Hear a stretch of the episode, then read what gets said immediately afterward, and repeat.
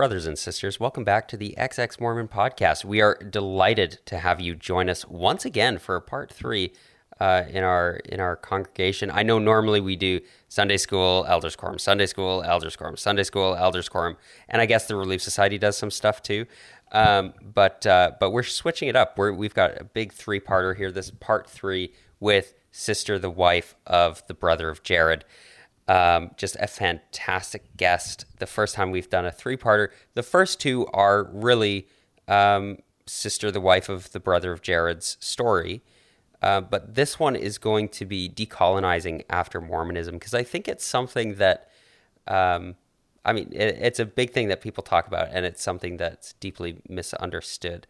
Um, so, yeah. And of course, sorry, I can't forget to mention um, Bishop is up on the stand here with us. And then, of course, we have Sister, the wife of the brother of Jared, with us as well. And every time that I say that, I see you like matching it in your head, being like, "Did we get that right? Is that did, did Elder Jaxxxon do that right?" chain of relation correct here. Yeah, yeah. So, um, yeah, we're we're here with Sister, our friend, the wife of the brother of Jared. Um, we're gonna just make it excessively long every time. Each time, it's gonna get longer. Um, True Book of Mormon fashion. but could you imagine if they did that in the Book of Mormon every time they introduced a new character who was the son of Alma, Alma the Younger, who was the son of Alma, who was descended from. Hey, that's the first chapter of the Book of Ether. Yes, that oh, is yeah, that's it is just You're a genealogy. It. Yeah, way that's to go, buddy. True, that's true. That's, that is that is take, how it is. Take the boy out of Mormonism, but you can't take the Mormon out of the boy. Do you know what? Do you know what? That is that is a real thing because that's a real um, problem. I, you know, there are a lot of people who leave the church who continue to identify almost ethnically as Mormon because, like, that's a big part of their cultural identity. Um, because they're born and raised in Utah, their family moved from the UK to come to Utah. They cross right. That's like part of their cultural identity, and it's hard to remove. And even then, with me having convert parents, I still feel like uh, I, I still feel pretty culturally Mormon, which I think ties in well with our call, uh, conversation about decolonizing um, today. So, do you mind? I think. Can we just like, yeah, like when you say decolonizing, it's kind of like what you mean is learning to be less of a dickhead after the like just for you're kind of well, Joe Blow six pack regular oh, guy God. who's just making his way in the world. He doesn't understand what he's like decolonized, but we haven't been a colony for hundreds of years. Well, yeah. What the hell is this guy talking about, I, right? I, th- I think learning how to not be mean. We we need to get into like what like what is decolonizing? What does that mean? Because as as a white person, uh, when I first heard that, you know, um, the the like whole they want me to like leave. They want me to move back to England. Like, how am I supposed to do that? So, do you mind? Um, I know people probably get tired of being the educator, but uh, we need to be educated. Uh, do you mind telling us like what is decolonizing? What is this idea? Not at all. I don't mind at all. So I used to teach, you know, for Sunday school. So we're just I got this. Um so basically decolonizing means that there was a a singular culture because it was not universal that perpetuated their cultural norms and ultimately things straight up just from their imagination mm-hmm. and pushed it on everyone else as a reality. So it colonization, so you can think of anything from the colonial period, um, which was pretty much just birthed from the oppressive systems in Europe that were monarchies. Mm-hmm. So um, so colonization, it's not limited to Europe as well, because there are other empires that enact the same behavior. Right. Um, but that is who has colonized pretty pretty much this this place that we live in and Western culture. Um, so when you decolonize, you think about different constructs, and you have to accept them as constructs and not as reality. Mm-hmm. So one of those like constructs that isn't reality is the way that we measure time. Hmm. There isn't a big clock out in space we use clocks. We use 12 hours, we use 60, 60 seconds in a minute. We use that is a construct. Mm-hmm. And we all follow it.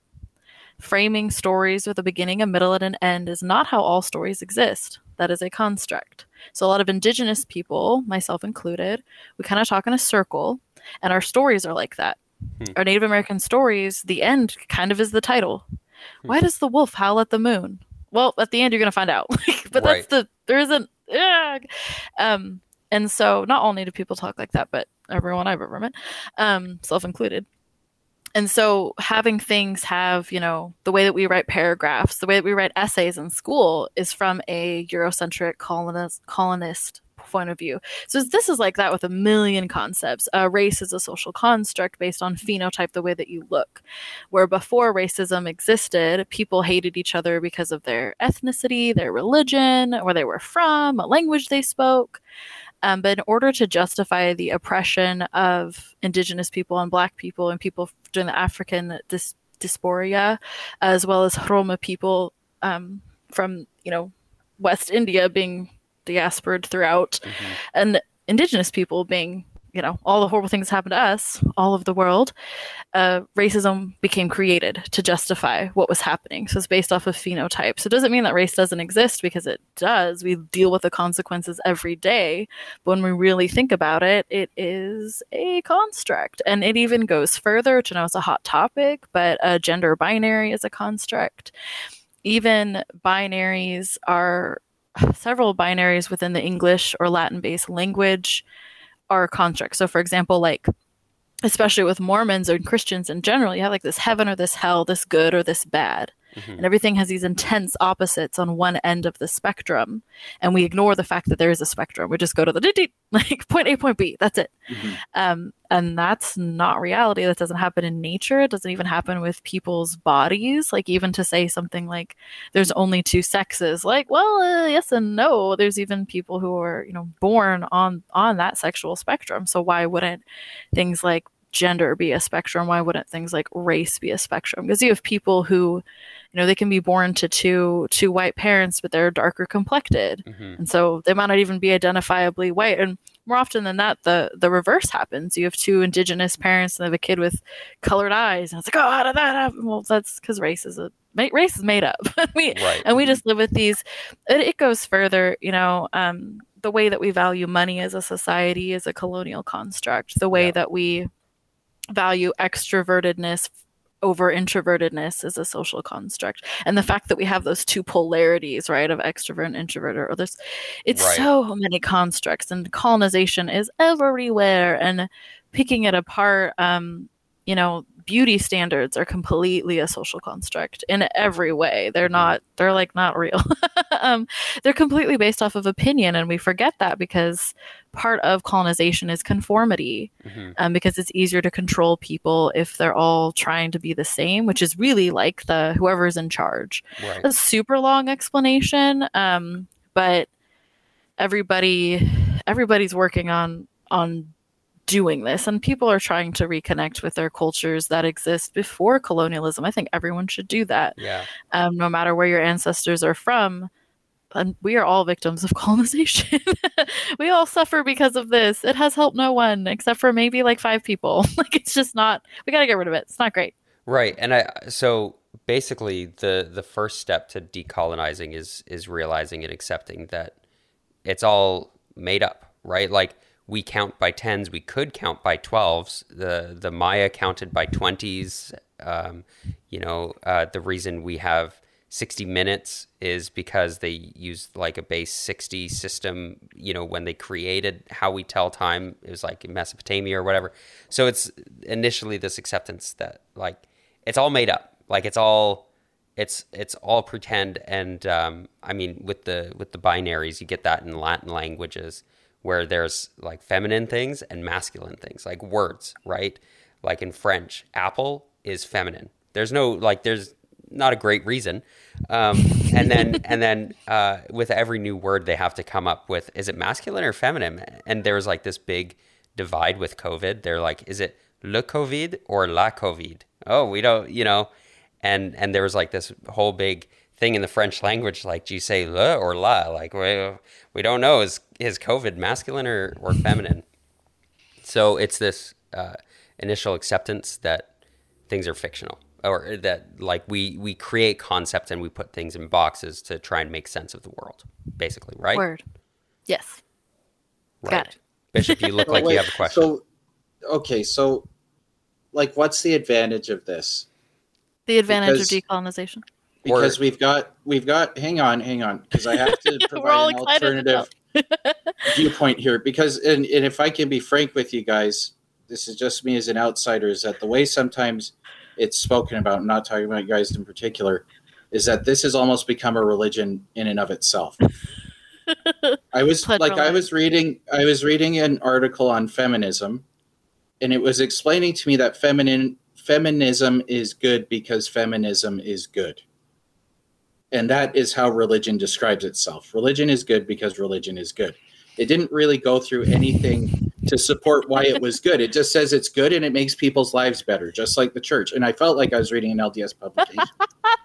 and so when when things start getting treated as an absolute good and absolute right, it has become a religion, in my my opinion, right? So I just say, yes, colonization was bad. Yes, colonization hurt generations of people. But where we are today, we have this shared construct in reality that we all use. And if we all, if somebody starts counting in base 10 and somebody starts counting in base 12, mm-hmm. and we're all counting whatever bases we want to count in, we're all measuring time. Somebody's switched to the metric clock and somebody's running off of, you know, still going off base 60. You get this confused world that can't function because everybody's, well, this is my perception of reality. And I've traced my lineage back to the Picts who were oppressed by the Scots, who were oppressed by so and so. But now I'm going back to living the Pictish way of life, and and that is what you have to respect me as because that is how far I've traced my lineage and and dissected and deconstructed everything. So so when we're talking about deconstructing and tearing the shared reality apart, is there an advantage to deconstructing the shared reality? Are there any mm. downsides to tearing apart the shared reality? Yes, it's okay if I speak to this are you? I want you to. Yeah. I want okay. you to. I don't know. I don't want to interrupt the other person. That's an excellent question. So I think you did something really great, which you acknowledged that seeing things as all good or all bad is in itself a colonistic viewpoint, is in itself a binary. Mm-hmm. Yeah. So the the advantage to deconstructing and like you pointed out, like, should we deconstruct the concept of time as we measure it? Like, well, that seems like a pretty steep one. Um, but that's just an example I use because it's something that, like, purely is from imagination um, with no evidence behind it. They just came to it. The, the benefits of deconstructing and decolonizing is that it opens room for tolerance, acceptance, and affirmation of people that do not fit into the boxes defined by colonization. Hmm. So, for example, in a colonized world, we really value work, people who do labor. And if you're unable to work, uh, you have no value. And that people that can't work really do feel that. People get depressed because they don't feel productive. But if we had a less strict construct about what does productivity even mean and cared more about inherent human value or inherent value of life, then people would feel less less pressure. So, for example, with something that has caused a lot of harm, is this concept of um, the the current construct of gender that we have, which is two. Uh, men feel very bad if they exhibit feminine features, mm-hmm. and they're they feel like they're in a rigid box. Um, and vice versa. If a woman exhibits masculinity or whatever, they feel she feels um, limited. So mm-hmm. with the value of deconstructing is really just becoming more open, more accepting, more freeing, less judgy because the judgment that we have that exists within colonization is definitely that binary good bad ah, throw the devil or the jesus and it's so one way or the other so we we really categorize everything and so I see the benefits of deconstructing is acknowledging that even if we function off of a certain construct, like time, the fact that we have 60 seconds in a minute, um, we can at least acknowledge that, like, you know, this was someone's imagination. like, and so maybe not taking things so seriously um, and like that's my that's like that's kind of my concern with with colonization and perpetuating it hmm. is that people do they literally give their lives for concepts that have no ba- like ah it's an imagination um so with deconstructing Um, and if you go all the way, you know, that far back to the people that, that group of people that were oppressed, oppressed by the Scots, maybe you can connect with that and you can you can vibe with that, um, but also adapt it into a modern lens, which is something that Indigenous people have had to do like this whole time. Um, but now, like Indigenous people in the United States, we couldn't practice our religion until 1978. Mm-hmm. Um, so we're starting to be free from like forced colonization. So yeah. hopefully kind of answers your question, but basically the the plus to it to it is less rigidity. And we can kind of look at like the harm that colonization has done. And so mm-hmm. the plus with deconstructing it is like, oh, these things can stop being perpetuated. So, a really good example of what a, a, decolonized or mostly decolonized or deconstructed world would look like. It's kind of funny, so we'll just kind of have a little chuckle, but mm-hmm. it still has colon- colonistic elements.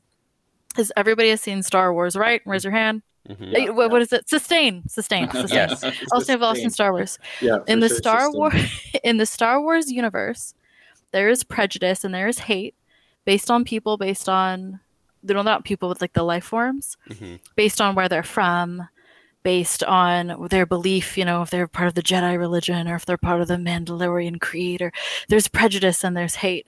But if you watch the series, nobody is discriminated based on their sex or their gender or their their race. Hmm. That is not what people are discriminated against. You have, you know, Leia Organa, who's like super badass. Nobody puts her down in a sexist or misogynistic way. She's like held in an equal in an equal situation. And same with like Lando Calrissian isn't called racial slurs. Right. Star Wars, the world, you know, greed and the evil empire and all those other things, which are a little colonisticky, still exist, but people are not put down and oppressed based on based on those constructs at all. Right. Like that isn't a thing. Like we just saw the the Obi Wan episode where like I don't want to ruin it. Never mind. I won't talk about it because yeah. maybe someone hasn't seen it yet. but the the the sexism that we experience in our world currently does not exist. So you can see an example. It's a fictional world, but it's still heavily influenced by ours. That like constructs like sexism and construct like racism, we we would be fine without them if that right. makes sense. Right. Um, so that I hope that answers your question. Think of that little example whenever you watch Star Wars. that it is no, it is a good. world free from those things. That's good. I think okay, so I see because nobody usually it's it's always heated conversations, at least the ones that I see about this, that basically fall into the binary that you're talking about. So there's never really I've never heard really anybody on either side of the aisle have an open conversation about deconstruction. It's just deconstruction is the end of the world as we know it, or deconstruction. Well, yeah, deconstruction will be the end of the world as we know it, and that's a good thing. Or deconstruction is the end of the world as we know it, and that's a bad thing. Right. Uh, instead of like, yeah, there's some things where this is good, and some things where this is not doesn't matter, right? So yeah, and my my thinking with it is that the reason um, the reason it's good, the reason that us deconstructing, decolonizing like this is good is because there are existing colonial systems that continue to negatively impact real human beings today. Um, is that like a is that a fair assessment? Because it's like you know, we're all ex Mormons here, I think, for the most part, uh, as far as listeners go. Um, and so we have this experience of leaving this organization, and we have the experience of this deconstruction post Mormonism, where we're pulling things out of our head and being like, oh, you know, I had to think after I left the church, like, how do I feel about marriage? Because my idea of marriage was based on what was taught to me in this religion that I found out was not true. And so I think if you live in a culture where obviously these colonial ideas, these are the good things, but then you start to realize, like, well, are they right? And then you have to try and deconstruct that. Is that like a good analogy to kind of bring those yes. two things together?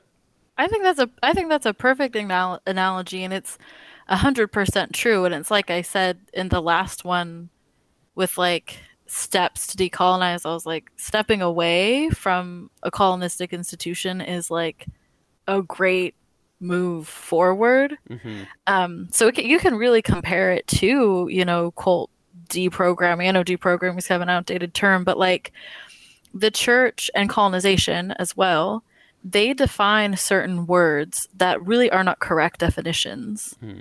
Um, and so, like, one of the things, and we all kid about it, but it's probably kind of traumatic, is we all equate God, Jesus, spirituality, the gospel, and the church synonymously. Mm-hmm. We all make them one thing, and colonization does does that too with different words and different concepts, like the concept of worth they colonization tells you it's this. It's like monetary value. It's prod it's productivity. Mm-hmm. instead of like a decolonized view would be like worth is inherent and you don't have to do you just exist and you have worth.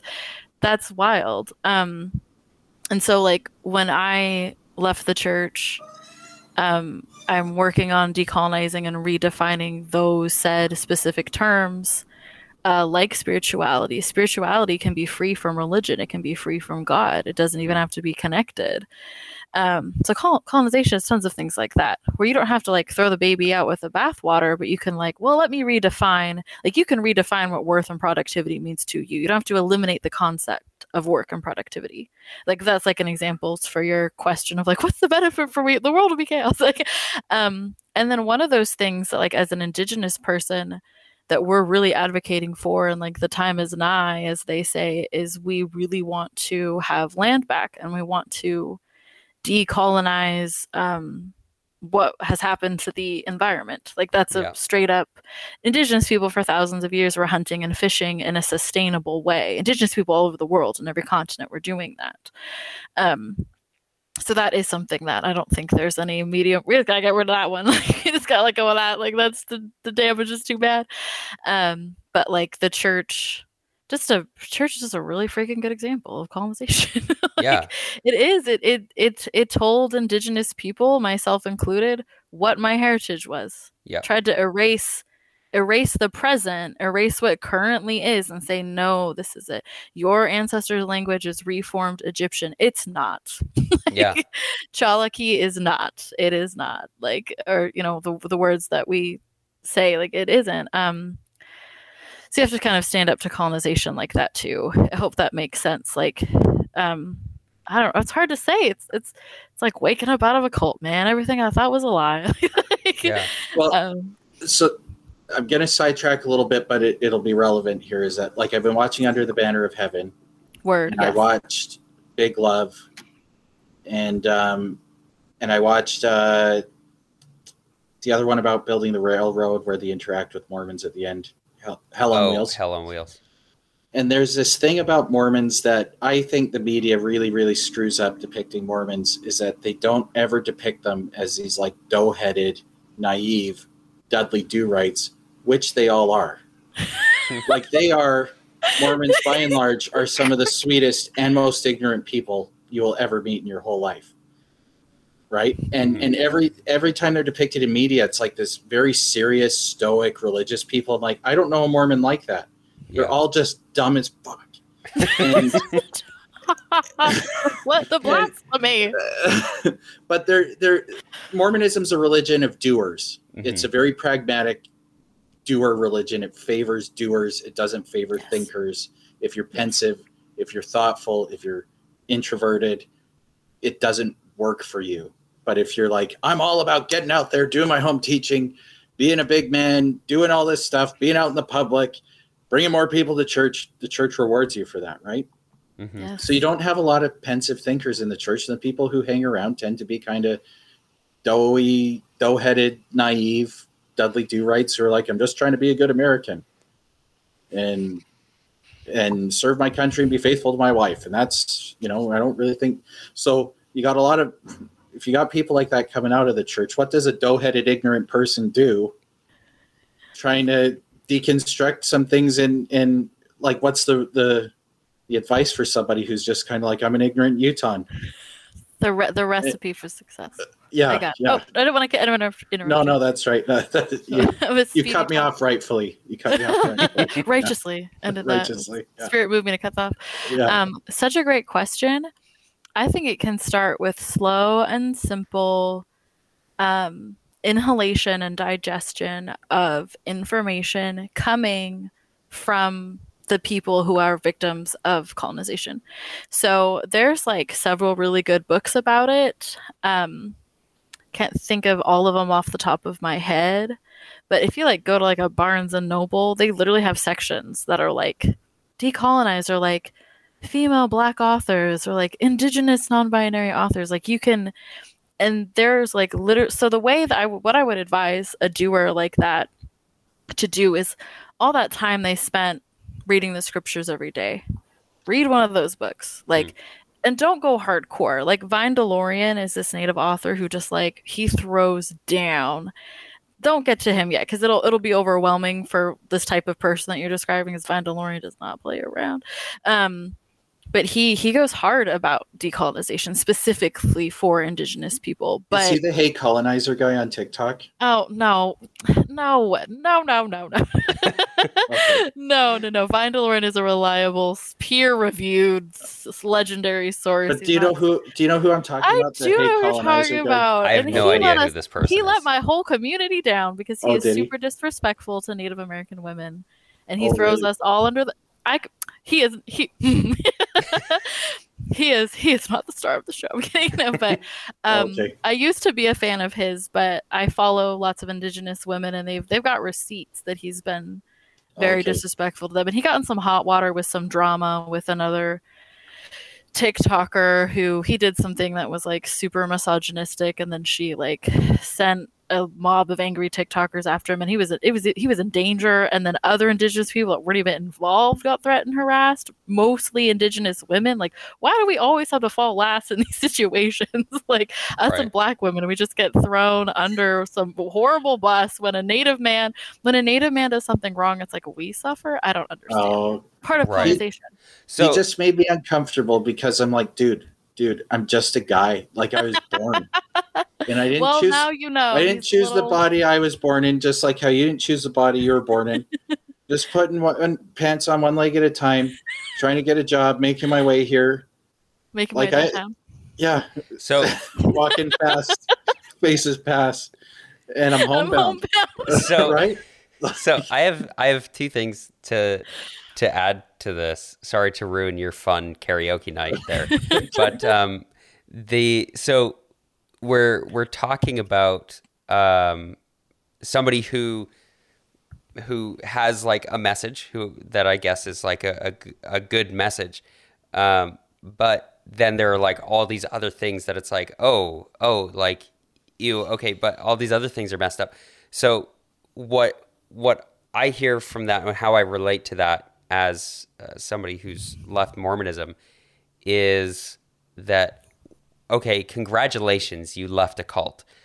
That doesn't make you like a ascended being. There are other things that you need to think about. There are other ways that you can improve, right? I think a lot of people carry the misogyny that they learn in Mormonism to their ex-Mormon life, right? Um, yeah, like pe- people do that. Like they they realize the church isn't true, but they don't realize that misogyny is bad too, right? Yes. Well, uh, so I I, I can think, you let her talk because she's trying no, to give us like an example. no, no, no. The TikToker that he mentioned is an ex-Mormon. Oh, that did, oh, really? That does misogynist things. Yes, that's why I was freaking out when you were saying that. Keep oh, going. Okay, yeah. Loop, loop. Look at the circle. Look, lazy river. Found her way back. so, um, that is like that. That is a big thing. Like once you figure out that it's a cult, like you need to continue deconstructing these things. It's like we find these, um, which I hate using the word discover because it's like somebody had to bury these children at these residential schools. And so when people say like we discovered these, it's like um, we uncovered it. You um, knew it was there. Yeah. yeah. And so yeah. Um, when when these things come out, we have this like reckoning and we're like, oh, like I guess I guess that was really awful, but that doesn't mean, you know, like you're you're done. You need to start thinking of the like deconstruct like why you thought the world that you lived in was fine and how you can maybe how you can make it fine, right? Like I came out of Mormonism with a lot of misogyny and um, like I was taught a lot of racist things, and I think my family was pretty liberal, so I probably got off pretty easy. But like those things were still ingrained in me, and mm-hmm. leaving, I had to pull that apart and and start thinking because yeah, growing up, I thought that Native American people were Lamanites. Like that's that's what I thought. That like for real. And um, and so I, I think you have to come out of it and start deconstructing. I forget the other thing that I was I was going to add to yeah, your. I'll cut you off there. But One yeah, thing that's interesting, off, Bishop. I've like as I've deconstructed some sexist views, the sexism I learned, I learned from my mother. Hmm. I didn't learn it from my dad. My mom was a stay-at-home mom, and she had an issue with working women. Hmm. And what I'd hear from my mom is that working women would never truly be as happy as women who are staying at home raising their kids. Mm-hmm. And and views about a woman's place, I heard about that from my mom, not from my dad. I think probably because my dad was a convert. Right. So my dad admired my mom for choosing to stay at home and raise kids. He never put it on her that that was what she had to do. And he never, my dad really never told my mom what her place was or what her job was. Right. So everything that I learned about from what a woman should do is from my mom. Yeah. Who has like pioneer ancestry and and she heard a lot of those messages a lot yeah. growing up, right? Um, so one thing that I'd have to deconstruct as a as I enter the working world, becoming a professional, is I'm working with some very very successful women, and and they're not successful in every case because they act like men. You know, they're successful women who act like quote unquote women. I know that's kind of a thing, right? Where like the office bitch, she's only acting like a man because she's navigating a man's world. But I, I worked with successful women who exhibited feminine qualities, and they use those feminine qualities of kind of being empathetic and uh, nurturing to their advantage to be incredible leaders within the company. But I'd always have in the back of my mind, you know, it's really great what they've accomplished in professional life, but I mean, think about how their families must be suffering. It's yeah. something that I think to myself every time I'd interact with them. It'd be in the back of my mind somewhere. And just as I interacted with more of them, and and even some of them getting to know on, on a personal level, and you see that they're doing just as great a job running their house as what they are running a workplace. Yeah. You know, and and I think about all the things I've learned at work in terms of dealing with people and navigating conflict and stuff like that that I bring home. I think that a workplace is a great place just to learn and, and learn about people and social interactions that a woman who works outside of the home is probably going to have an advantage. It's not going to be to her detriment that she works outside of the home. Yeah. But that that's the way I was raised. It was only by exposure. Yeah. That I, I learned there was a a world outside of the world I was raised in. Yeah. For real. And then you have to you have to take that apart and um and and figure out like why do I believe this? Like, why do I, I think this? And I eventually you come to the realization that you think it because you were told to think it. Mm-hmm. Um, which, going back to decolonizing specifically, um, when so my first um, interaction really, you know, with this idea of decolonizing, um, obviously I'd heard it, and it was always you know, from somebody in the church who was like, they want us to decolonize, like they want us to go home, you know. Um, I no, was, we don't. you know, and well, some it's of like, yeah, so, some people, some people might want that, but I'm like, I was born here, like I don't have anywhere to go. Like, I'm sorry. Um, I'm all fine to change my ways and change the way I think and change our systems, but like, I'm, yeah, I've got a quiz, question for you, sister, the brother of Jared. Um, or the wife of the brother, of the sister. Yeah, sister, the brother. Yeah, whatever. Yes. Yeah. Um, or, so yeah. I like I went to an event on Friday, um, and I guess this is like the cool thing to do in Canada now. Every time you're hosting an event, you acknowledge that we are on lands that don't belong to us, which were wrongfully taken, and all. And it's kind of it's the best part is it's like a Chinese woman saying it, so it's not even like a white colonizer who's making this acknowledgement for white colonization. It's like someone else who's also an oppressed visitor.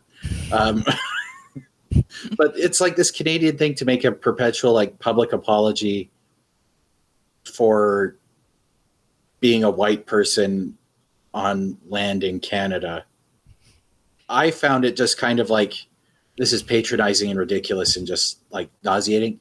What is your viewpoint kind of on the white people trying to assuage their white guilt by doing that? Uh, such a good question, Bishop. Um, I, you know, it doesn't make me mad. It doesn't grind my gears, but I need these little white saviors. God bless them. I need them to put it in writing. I need you to put it in paper. I need you to I need you to to vote for leaders who support land back and to mm-hmm. understand land back. So I live in a state that our sovereignty is being under attack. So like this cuckoo kind of governor. Um, one of the things that they think they, they fearmonger with the concept of land back is like the natives are going to take it back. We're going to kick all y'all off, and it's going to be an anarchy. It's going to be mayhem and craziness. Absolutely not. In mm-hmm. fact, like I live in a state that our reservations are like morphed with our cities and our communities. And it just means that our tribal services, not just means very limited, it means that our tribal services are expanded. And it means like, it just, we're just, we're like trying to be sovereign. We don't want to kick out the immigrants that have come that like are cool with, that we can vibe with. That's not the problem. Um, and the Cherokee Nation specifically did dominate this huge land mass and we had immigrants come and we had a monetary system and we just functioned like better off than the American colonies, actually, the new newly revolutionized United States. So they were like jealous. Long, long story short. So when people, you know, do a whole land acknowledgement, I'm not mad at it. It's probably a step in the right direction. But we as a community, I don't want to speak on behalf of all of us, it's just little old me and my little experience we like literally hate empty words. Like we're mm-hmm. done with mm-hmm. it. Like the lies, yeah. the lies. like that's what I imagine is that it's like great, like more white people with more empty words, just patting themselves on the back. Yeah. You know, guess what? I stood up and made a presentation and I acknowledged that I was on stolen land. Yeah. Will I, you know, donate my house and property to the right? Well, right. No, I think somebody else should donate somebody else's land, but I will acknowledge that I am on stolen land. Right, right. And it's so okay. Um, even, how about this one? How about this one? Because I, I know a frequent white response is that, well, I mean, indigenous people were also fighting and oh, taking oh, land yeah. from each other, right?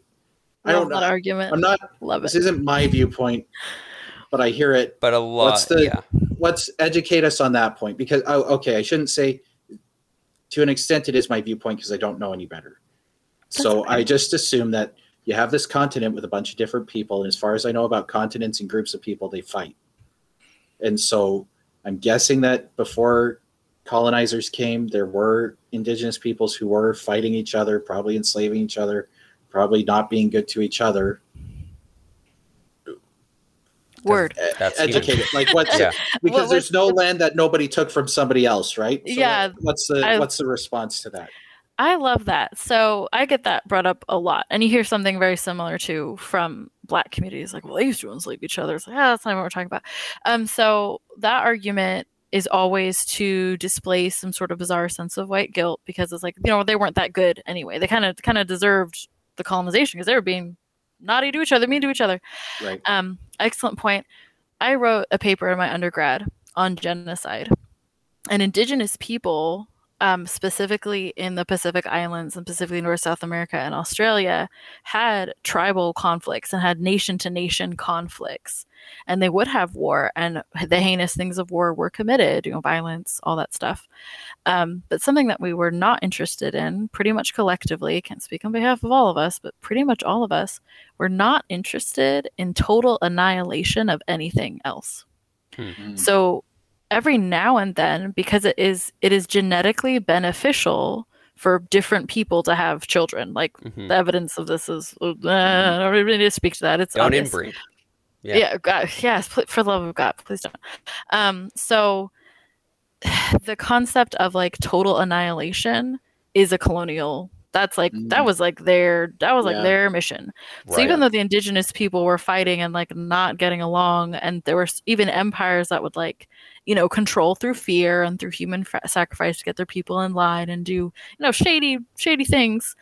Um, they were never interested in total annihilation. They were never interested in what we would call the concept of genocide. And they also, not every empire, especially I'm talking about two continents. So some some empires did deforest, some mm-hmm. empires did do ecological damage.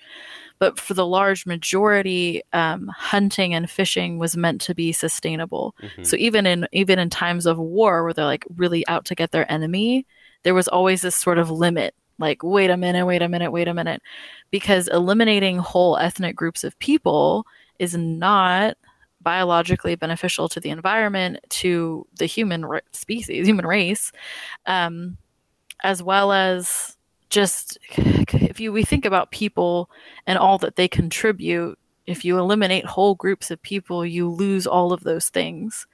So every now and then, different indigenous groups of people would like have a truce, like a truce. I said treaty and truce and the same thing. They'd have a truce, and like some of them would go marry each other and stuff like that. Oh well, um, to like make it to make their their nation stronger because it would mm-hmm. produce healthier children.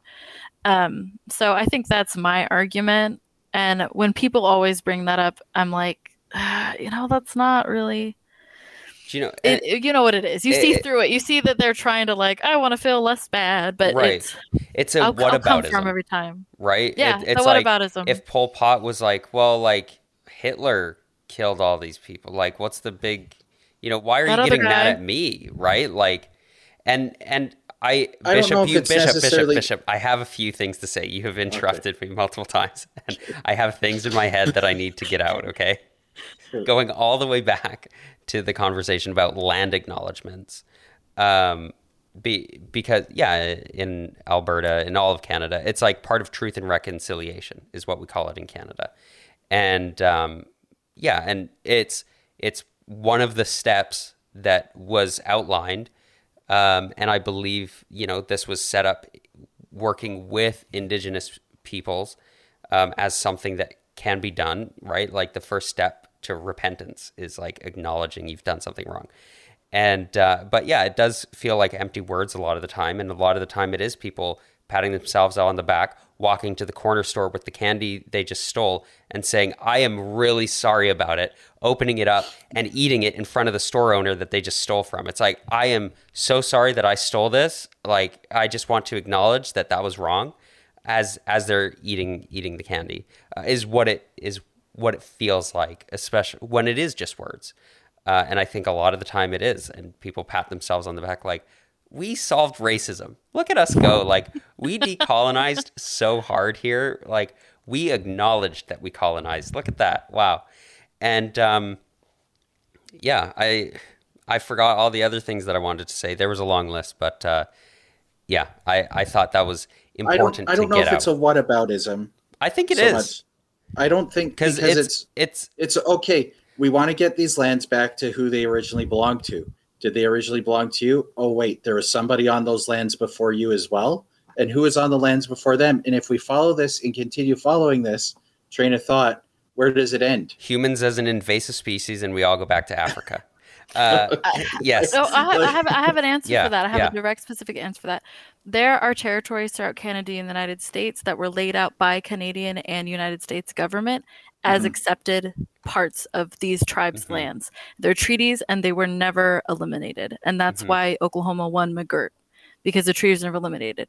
So us as like as a Cherokee person, we were forcibly removed from the territory of the Southeast United States, predominantly Georgia we are not interested at this time. Hold your horses, we could be, of taking Georgia back.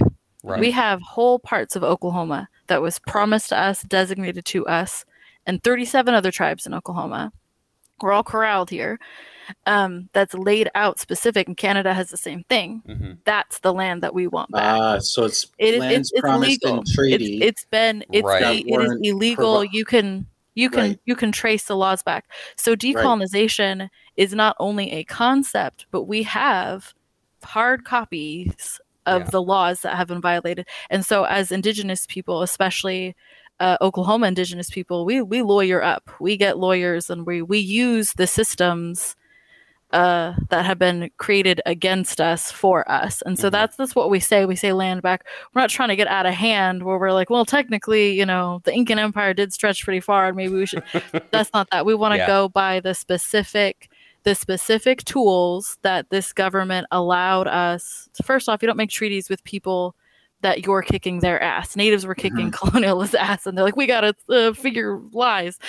Um, that's what we want to get back to. So that's part right. of the land movement is all the land has been specifically legally laid out, border to border protocols were in place, and mm-hmm. both governments were just like, ah, fuck it. So that's right. so that's that's your response. We don't want to no, keep that's... going all the way back before when the Cherokees and the you know Creek would fight, and we don't and we'd fight the stuff. We don't want to do that. We just want to no, go. Think, making sure the government everybody's keeping what they previously yeah, agreed to. Keep, keeping their word.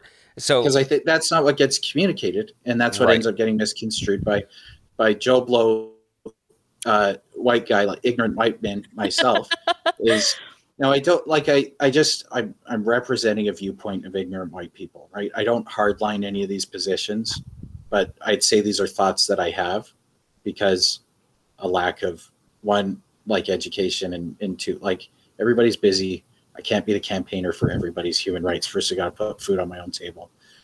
Step Word. two is try not to have a mental breakdown doing it. Right. Yeah. so, that that is the evil of colonization right there, though. There we go. The, right? the bump and grind, the work and the grind yeah. that we all have yeah. to do to base for basic needs. That is. Yeah. Look at you, You're a victim of colonization. Surprise. so I what what I think is interesting, there is this like real physical aspect to decolonizing, which is the legal like um, getting back lands that that were stolen. Um, I I've been reading a book. It's called uh, "These Mountains Are Our Sacred Places," I think, and it was written by a former chief of uh, the Stoney peoples in um, in Alberta, where I'm from, um, and he talks about the misunderstanding uh, when these treaties were being signed uh, because they were written in English and then they had translators. Mm-hmm. They were still like not totally familiar with each other, didn't totally understand the language because all these different groups have different understanding of land use, oh, of land use rights, of land ownership, um, and like all of all of these different aspects and legal uh, differences. And uh, and so it gets pretty complicated. But then there's also like the the mental and the religious aspect of of colonialism, which of course the Catholic Church in Canada specifically has like a really awful, awful history with. Same thing with the Anglican Church in Canada um, and uh, Christianity in general. My first encounter with realizing um, the that aspect of colonialism was I was listening to a podcast. I forget what it was called, but if somebody tells me to listen to a podcast, I'll put on at least one episode. And um, that was it was a about Pacific people um, saying like, "Hey, um, this is a problem. This this is an issue that uh, that people came here and said." Oh, yeah, your religion is wrong. Your culture is wrong. Your beliefs and your ideas about everything is wrong. Um, and so I think a lot of decolonizing also has to happen in our ideas and the way that we think and the expectation that other people should think like us. Uh, we even see it in um, in specific industries and uh, professions uh, that it's like why well this is this is the way North American architects do it. You should do it the same way. Um, yeah, does that make does that make sense? No, that that makes perfect sense. Um, since we're low on time, I wanted to speak to like spiritual decolonization yeah. for like a little tiny get it get it out there, practice this part. Um, so something that was really important for me to leave the church uh, was I still had these spiritual experiences that had happened that seemed very authentic, not the forced ones where you know, but seemed authentic, and I realized that those spiritual experiences were all tied to connection. Mm-hmm and I read a book. So if there's any, if you're if you're a native ex Mormon and you're listening, a really good book is called "Healing the Soul Wound" by Eduardo Duran. It's specifically for you know native sensitive therapy, And something that I really had to accept and realize is in my personal beliefs. You don't have to believe this. Like literally can be the trash. Um I don't care. But for me, I believe everything has a spirit. Hmm. And the Mormon church really conditioned me that there's good spirits and there's bad spirits. There's evil spirits. Devil's out to get you. But in more ancient cultures and ancient religions all over the world, even in Europe, it was everything has a spirit and they're neither good nor bad. They just are. Mm-hmm. And if they don't get along with your spirit, there has to be some, got to figure that out spiritually, not psychologically, not emotionally, not physically but in like a really deep way. So I've had to completely decolonize the concept of the spirit and spirits. Hmm. Um, so when I feel when I feel called, when I feel prompted, when I feel something, I believe that it is you know my own soul, my own spirit, in connection with my ancestors and my descendants. So part of our culture. For a lot of Native people, we believe everything we do affects seven generations in the future and seven generations in the past. Hmm. Um, and so when I think about like my Mormon experience and the times that I felt the spirit in a very natural way, it really just made me like more indigenous. So that's something that I think is really important if you're trying to decolonize spiritually after leaving the church is like just give up the fearful lie that like evil spirits are out to get you because you yeah. probably have a spirit of trauma from the church. That is what's making you feel that way. There isn't literal the devil's minions are out like that does because that really was hard for me um, because it took like a part of my culture which is you know spirit spirits and like weaponized it to get me to not leave. So that was my little bit about decolonizing spiritually is the the binary of good or bad you know god the devil ah like if you believe in spirits if that's your jam there has to be an exception that like not like some spirits are just vibing they're just doing their business they're not good or bad they're just things just are. That's that makes sense. Thoughts on that? Sorry. Yeah. No, I I really appreciate that um, because I, I I think that's huge, and I think, I mean, decolonizing in general in the Americas is is a big issue, and in Australia it's a big issue. Honestly, all over the world, there's a big issue um, with you are you are different than me, you're other, you're not the way I like, uh, you're you should assimilate into my culture, whatever it is um, I think we have a we have a big cult, uh, big issue with that. And one thing, you know, after leaving Mormonism is that you have to deconstruct all these ideas. And I say keep going, right? Keep deconstructing these ideas and figure out what is going to make you happy. And for you, that is this this new type of spirituality for you. And uh, and I've even found um, my own form of spirituality and and I'm sure plenty of other other people have uh, as well. Um, Bishop is actually an ascetic monk, um, which is pretty cool.